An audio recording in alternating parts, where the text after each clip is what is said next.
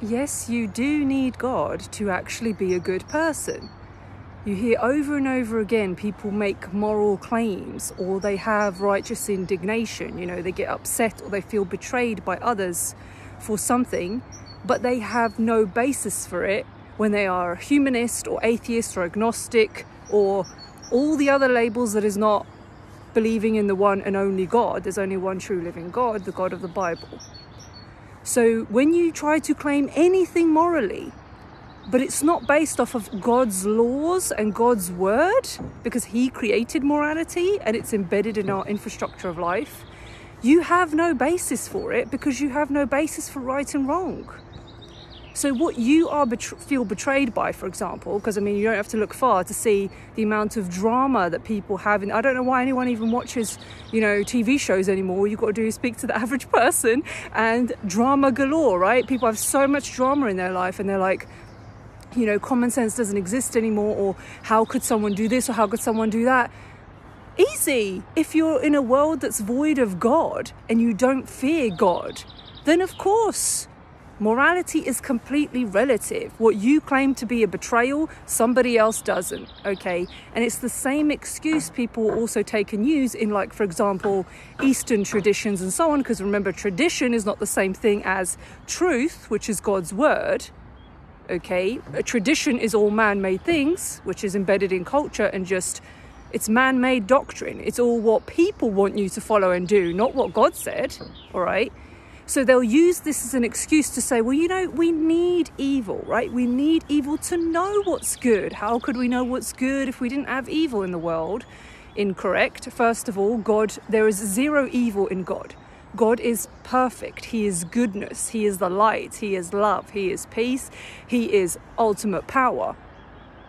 There is zero evil in God the infrastructure for our lives has free will, therefore, the choice to go against God is what is evil. That's what becomes wicked. We do that which is wicked in His sight, therefore, evil is the result, evil is the consequence. You see, we have the free will to choose our actions, but we do not have uh, power or dominion over the result, the consequence. That's decided by God's laws. He's always the one that decides the results.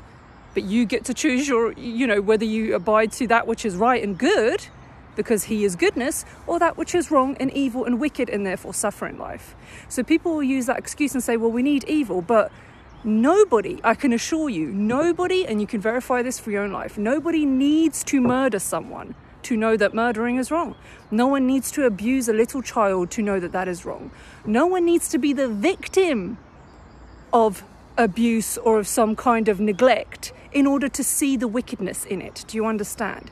It is there is no it is intellectually dishonest to claim any form of morality, any form of righteousness, any form of principles and values without it being based off of God because God is the standard. The standard has to be higher than humans. If the standard is hum- humanity, it's relative. You have no basis. You have no basis to say that what someone did was right or wrong. Neither does would the entire juristical system or prison system and, and or legal man-made system. There is no basis if it's completely arbitrary and dependent on the person, which it is, by the way, because depending on which country you're in, laws are different. How is that? That's not how it was supposed to be.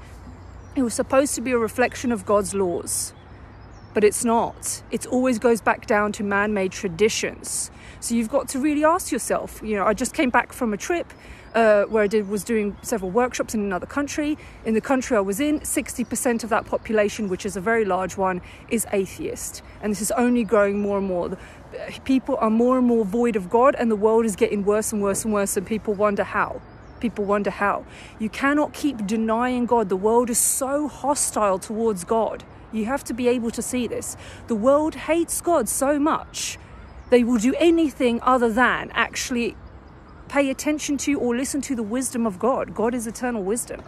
It's absolutely amazing, but that is when you are you're a slave to your to your body and your flesh and you're not actually connected in spirit so even the people that claim to be spiritual you know they make up god in their own image they don't believe in the or, or actually abide to the laws of the one true god the god of the bible there is only one god guys not the 300 million whatever gods that uh, people have made up it is just an abomination. It's as much as an abomination. You can make up whatever God you want in your head and claim to be religious. You can make up any God you want in your head and claim to be spiritual. Or even agnostic, you know, agnostic means without knowledge, claiming how could we ever know anything? But God is knowledge, and He has He has bestowed His knowledge and wisdom upon us over millennia.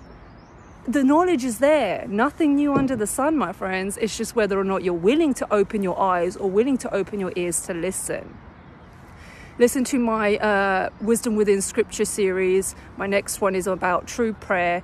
Uh, it's a constant series I'll be doing for as long as I live, probably, which is about the wisdom within Scripture. I Go to my podcast, Living From Within, and really listen and learn and understand this because you know what, guys? You need God and you need to understand his morals. You need to understand that in order for you to live a righteous life and protected by him and not fall into the traps of evil because the world is getting worse and all you can do is that on a, what you individually do and how you portray that as an example to others.